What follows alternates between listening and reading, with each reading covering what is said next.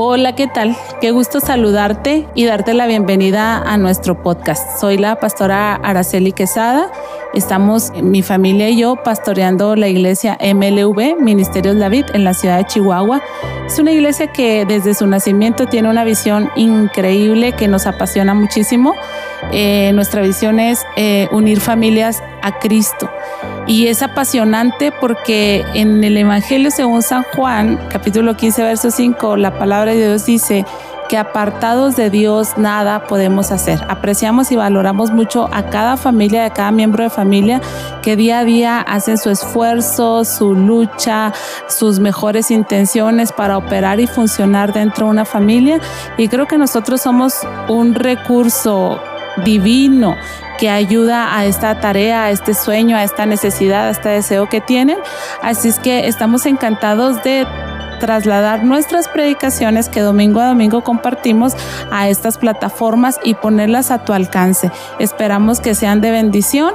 Ese es nuestro mejor y más grande deseo, que eh, las familias sean alcanzadas por Jesucristo nuestro Señor. Un gusto, ponte cómodo, escúchanos y estamos a tus órdenes. A la tierra de Israel. Y sabrán que yo soy Jehová cuando abra vuestros sepulcros, yo saque de vuestras sepulturas, pueblo mío, y pondré mi espíritu en vosotros y viviréis, y os haré reposar sobre vuestras tierras, y sabrás que yo Jehová hablé y lo hizo todo. Padre, bendícenos a través del consejo de tu palabra. Ministra nuestro espíritu, ya lo estás haciendo, Señor. Completa tu obra perfeccionadora, liberadora, restauradora, sanadora en nuestras vidas y en nuestros corazones. Estamos atentos a tu voz y dispuestos, Señor, a la administración de tu espíritu en nuestro espíritu. Gracias, Señor. Amén y amén. ¿Pueden, por favor, sentarse? El título de este tema es El poder de la fe tan grande que nos sostiene.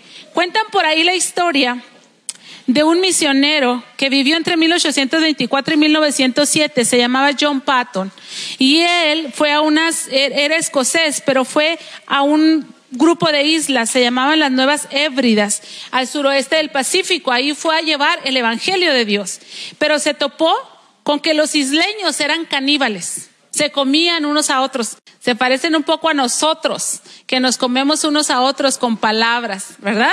Eran caníbales. Allí, en esa isla, nadie confiaba en nadie.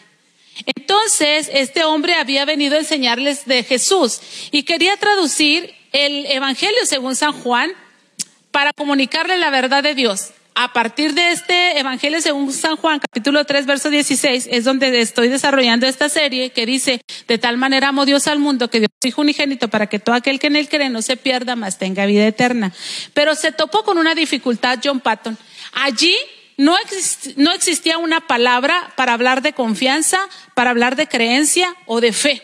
Por lo tanto, no podía hacer esa traducción. Y un día que llegó la mujer que le ayudaba en los quehaceres de la casa, una nativa de la isla, ella entró a su casa a hacer los aseos y él se sentó en una silla y levantó sus pies completamente de una silla, se quedó así como batallando para equilibrarse y le dice a la, a la mujer que le ayudaba, ¿qué es lo que estoy haciendo ahora mismo? Y entonces ella dio una palabra, un vocablo de, de, de su lengua y esa palabra quiere decir, quería decir estás depositando todo tu peso sobre eso, sobre la silla. Estás depositando todo tu peso sobre la silla. Entonces ese es el vocablo que John Patton tradujo para hablar de creencia y de fe.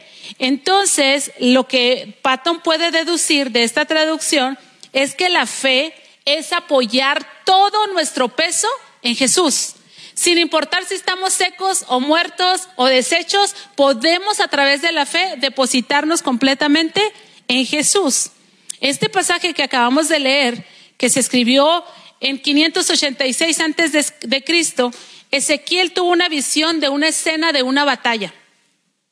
Y no hay más importante y más trascendente batalla que la vida misma. La vida, el vivir, el vivir es una batalla. Un bebé desde que es concebido en el vientre de su madre, empieza a batallar para desarrollarse, para crecer, para vivir. Llega el tiempo del alumbramiento y empieza a batallar para nacer. Y cuando nace empieza a batallar para succionar, para comunicarse, para expresarse, para recibir, para hacerse al tiempo, al clima, eh, eh, va al kinder y empieza a batallar y batalla y batalla y batalla. Y no hay, no hay batalla más interesante que la vida. Pero este hombre dice que por esa batalla que se libraron y que cayeron muertos, es decir, no la hicieron, ahí mismo murieron, estos había huesos, eran muchísimos y estaban secos.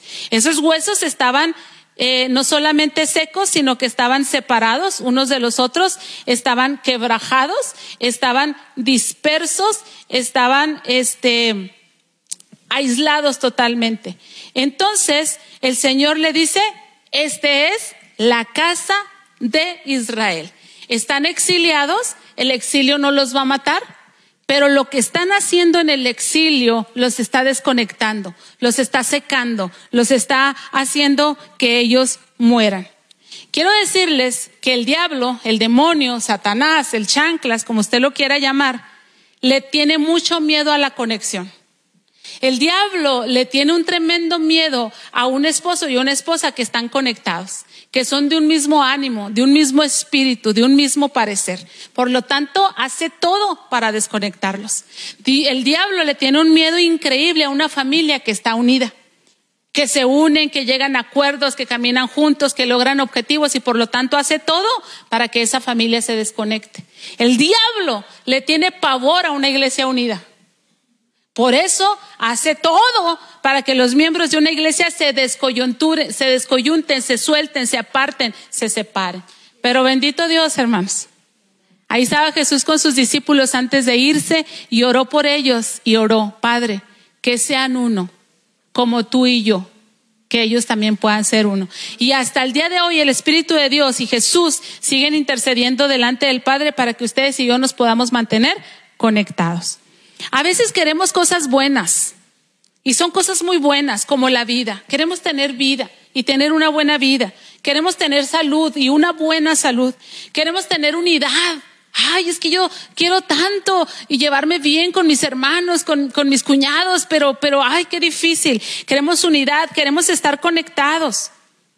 Pero entramos en mucha tensión o en conflicto cuando nos damos cuenta que no son cosas que surjan mágicamente, sino que tenemos que trabajar en ellas. No podemos ser víctimas de las circunstancias, necesitamos hacernos cargo de las circunstancias.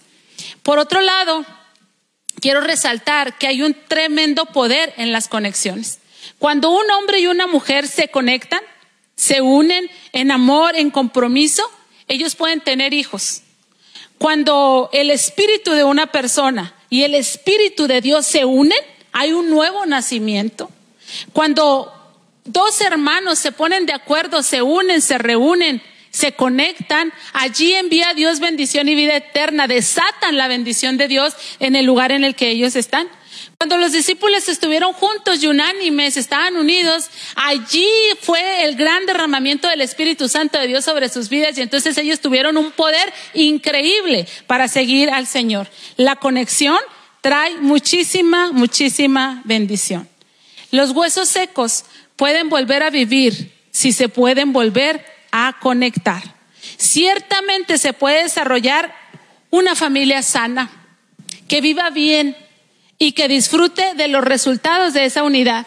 Se puede lograr un matrimonio sano que disfrute de esa libertad y que vivan bien. Se puede lograr una iglesia sana, robusta, que viva bien y que disfrute de los resultados de la unidad. Pero hay algo que pone en jaque o es una arma que es usada en esta batalla de la vida y que produce muerte.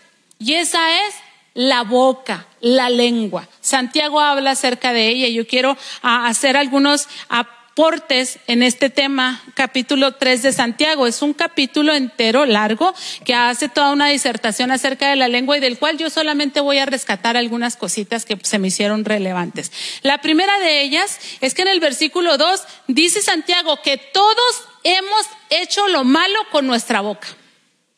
Todos, absolutamente todos, hemos fallado mucho con nuestras palabras. Mucho, mucho, mucho. No, no poco, no nos hemos equivocado una ni dos veces. Muchísimas veces hemos hecho daño con nuestras palabras, nos hemos equivocado. Y más vale que, que lo asimilemos y que lo entendamos para podernos posicionar en, el, en lo que Dios quiere para nuestras vidas. Hasta con buenas intenciones, nuestras palabras son usadas para causar un daño o para causar un conflicto. Entonces, con toda razón, a veces, este, más, eh, eh, el, que calla es contado por sabio, dice la palabra del Señor. Entonces, la invitación es, ten cuidado, porque la palabra, con esa bendices a Dios, pero con esa también maldices al que fue creado a imagen y a semejanza de Dios. Nuestras palabras tienen un tremendo poder para conectarnos, para traer sanidad, para traer ánimo y para tener edificación. Otra cosa que me llamó la atención en este capítulo 3 de Santiago es, es que él hace una pregunta y dice, ¿quieres ser contado entre los sabios? ¿Y construir una reputación de sabiduría? ¿Quieres ser contado entre los sabios y construir una reputación de sabiduría? ¿Quién no? Qué padre cuando, cuando te presentan, cuando tienes una reputación y dices, es que la hermana está llena de sabiduría, no de conocimiento, de sabiduría. Y tienes esa fama y esa reputación. Cualquiera queremos eso. Pues dice, podemos pensar entonces necesitamos vivir bien, vivir con sabiduría y vivir humildemente. Vivir humildemente. Entonces, cuando somos dados al debate, a la discusión, a querer dominar, no estamos viviendo bien Estamos viviendo en contención, estamos viviendo en conflicto, no estamos viviendo sabiamente, porque dice la palabra del Señor que adquiramos sabiduría y una parte de la sabiduría es no te creas sabio en tu propia opinión. Y luego dice todavía otra cosa más, sé vivir humildemente, vive humildemente y esto quiere decir que no voy a querer tener la razón. Yo, yo siempre digo, para, prefieres tener la razón tener el trofeo de que tú tienes la razón o prefieres tener una buena relación con tu esposo o con tu esposa? ¿Prefieres tener la razón o tener una buena relación con tu maestro? ¿Prefieres tener la razón o tener una buena relación con tu jefe? Entonces, eso es la humildad, que puedas ceder, que puedas pasar por alto la ofensa y el oprobio. Hay una traducción que dice, deshazte de toda envidia amarga y ambición egoísta, pues estas son terrenales, proceden del, del, demonio y causan todo tipo de confusión y acciones malvadas. Sin embargo, dice, la sabiduría que proviene del cielo es ante todo pura.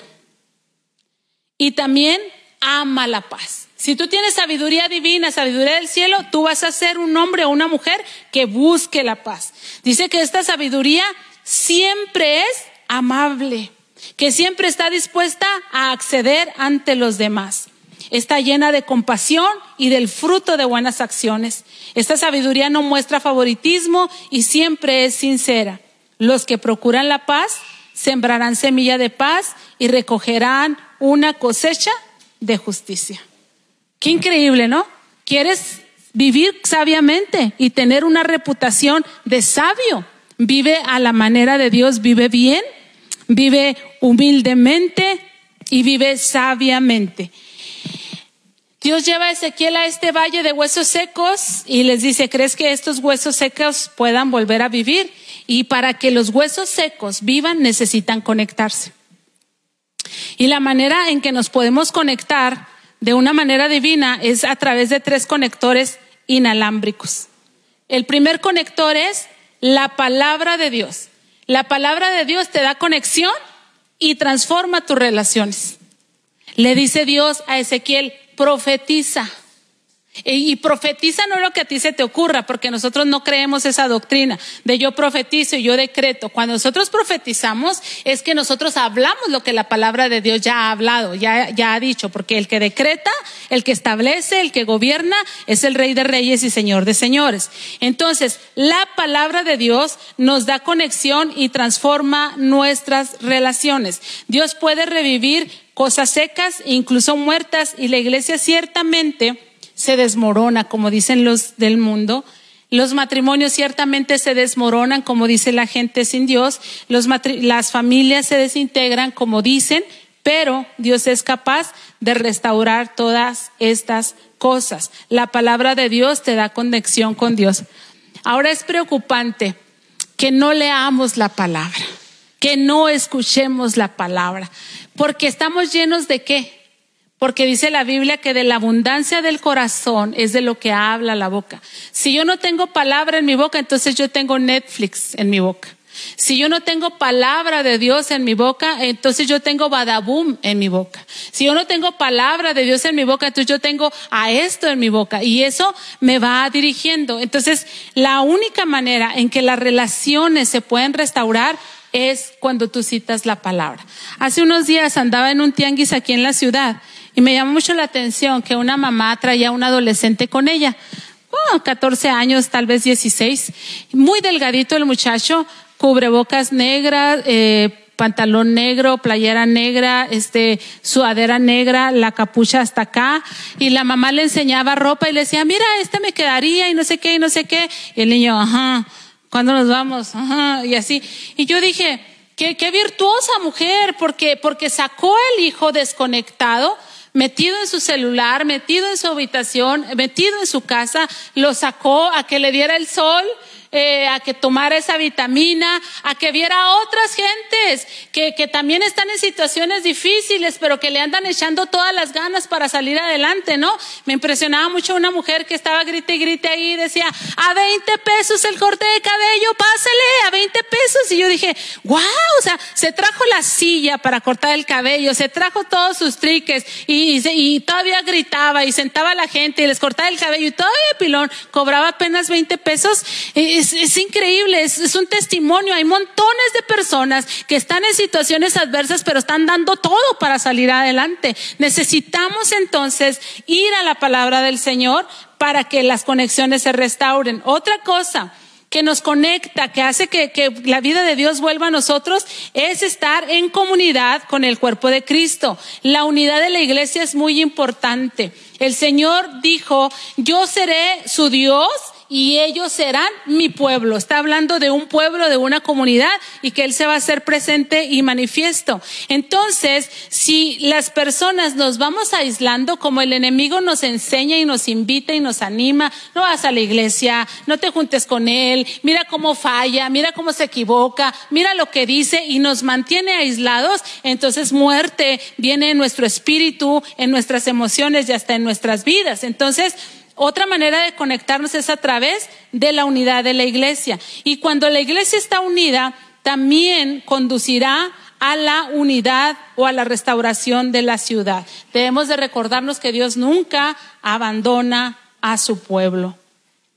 Y la tercera cosa que nos da unidad es el Espíritu Santo, que nos da conexión. Es el Espíritu Santo. Los huesos se juntaron, los tendones crucieron, hubo piel sobre ellos, pero no tenían espíritu. Y entonces Dios le dice a Ezequiel, dile al Espíritu que venga del norte, del sur, del este y del oeste, que venga, que sople sobre ellos y de vida. Y yo quiero decirte que necesitamos hacer eso. Porque mm, de pronto hay mujeres que dicen, es que yo ya no quiero a mi viejo. ¿Por qué? Yo les digo, ¿por qué? ¿Por viejo, por feo, por renegado? ¿Por qué ya no lo quieres? Por las razones que seas. Pero la verdad es que ¿sabes por qué dejas de querer? Porque te desconectaste, porque el Espíritu de Dios no está presente ahí en tu vida, porque el Espíritu de Dios viene y nos da vida y nos anima. Cuando estamos desconectados por aquí, por allá y por allá, necesitamos invocar al Espíritu Santo. Señor, ven. Ven sobre mí, quita esta, esta demanda, quita esta exigencia, quita esta crítica, quita este mal corazón de mi vida, dame de tu Espíritu Santo y que yo pueda conectarme con este, con aquel y con aquel otro. El Espíritu trae nueva vida. Y me encanta mucho saber que el apóstol Pablo se toma el tiempo y en Romanos 8, verso 11 te dice y me dice a mí, el Espíritu que levantó a Jesús de entre los muertos Fíjate nada más. O sea, Jesús estaba muerto y bien muerto, ¿verdad que sí? Hasta le traspasaron este su costado para asegurarse que estuviera bien muerto. O sea, no hubo trampa y no hubo engaño. Muerto lo llevaron a sepultar. Pero cuando estaba en la tumba, después estaba la tumba vacía porque él fue resucitado. Y dice Pablo, el espíritu que resucitó a Jesús de entre los muertos es el mismo espíritu que está en ti. De modo que no debe de haber alguna área muerta en nuestras vidas, porque el Espíritu que resucita está en nosotros para resucitarnos y darnos vida. Entonces no podemos estar secos, muertos, infértiles, porque Dios está habitando en nosotros y es el mismo Espíritu, este Espíritu de resurrección.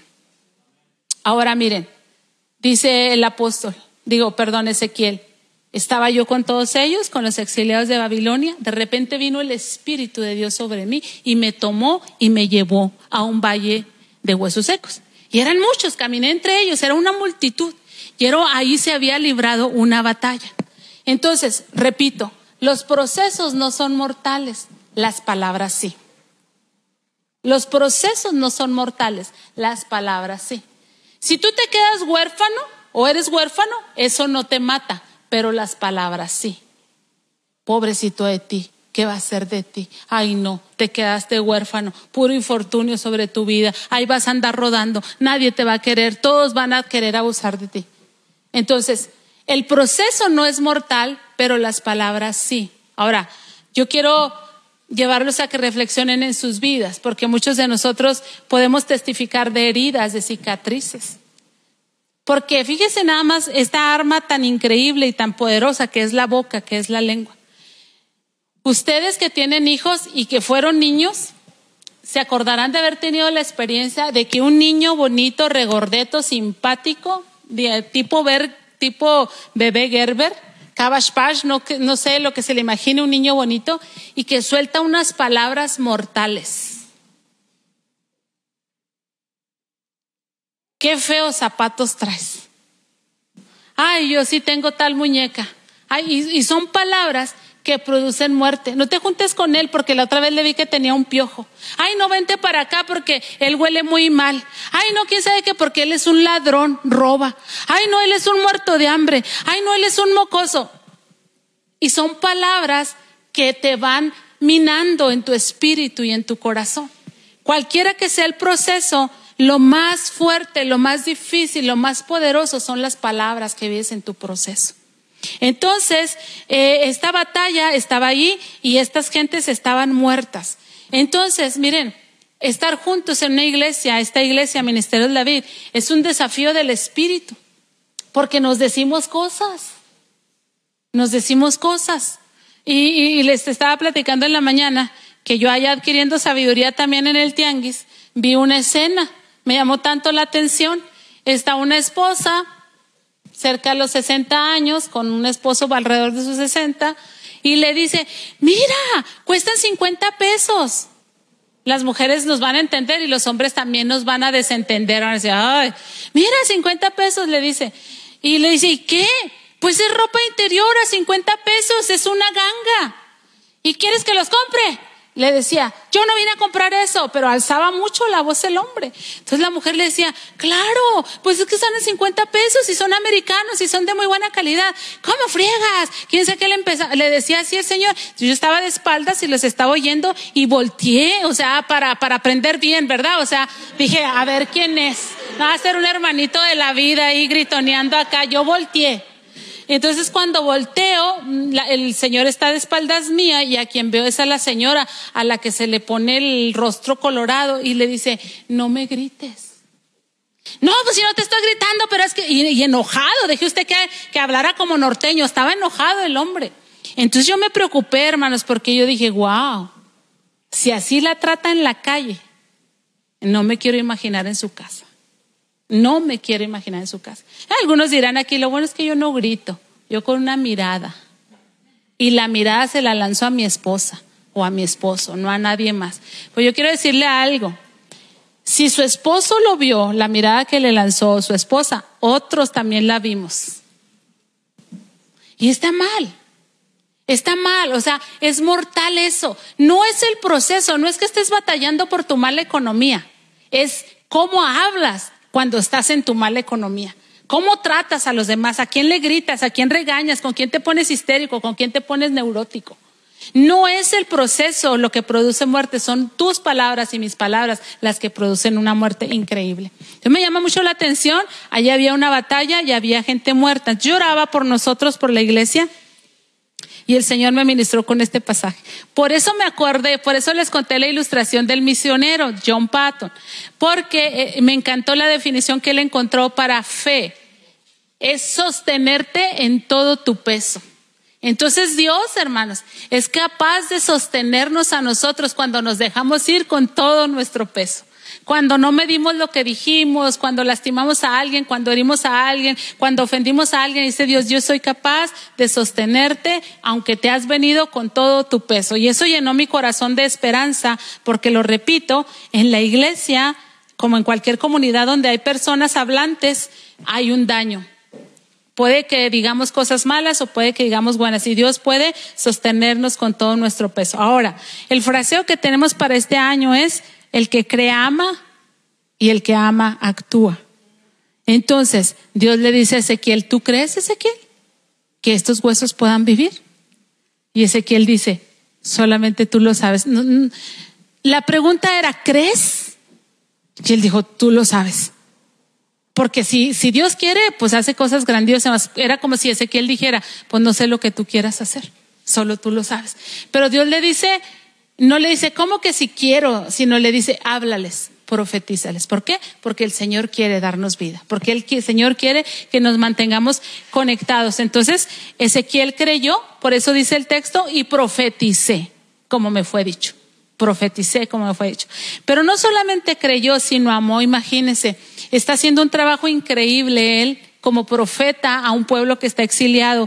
Y Dios le dice, esta es la casa de Israel, esta es la comunidad a la que tú le estás predicando todos los días, esta es la comunidad que está, viendo. Están secos, están muertos, están esparcidos, están desconectados, están separados. Y claro que se produjo y ya había amor en el corazón del profeta Ezequiel y por lo tanto actuó en consecuencia. Espíritu ven de los cuatro vientos, Espíritu ven. Ahora, yo puedo orar por todos y cada uno de ustedes y por sus familias. Pero como estamos entrando en este año nuevo, terminando este y entrando al otro, con este fraseo, el que cree ama y el que ama actúa. Entonces, yo quiero preguntarte, ¿Tú crees que los huesos secos que están alrededor tuyo pueden vivir? ¿Crees que pueden vivir? Porque hay veces que decimos, es que esto ya no resucita, están, son huesos secos, raídos, desechos, ya nada se puede esperar de ellos. ¿Crees? Porque el que cree ama. Y cuando habla el pasaje de Corintios de amar, dice, todo lo crees, todo lo sufres, todo lo soportas, no te envaneces, no buscas lo tuyo, nunca deja de ser el amor. Entonces, ¿crees y amas? Entonces vamos a actuar.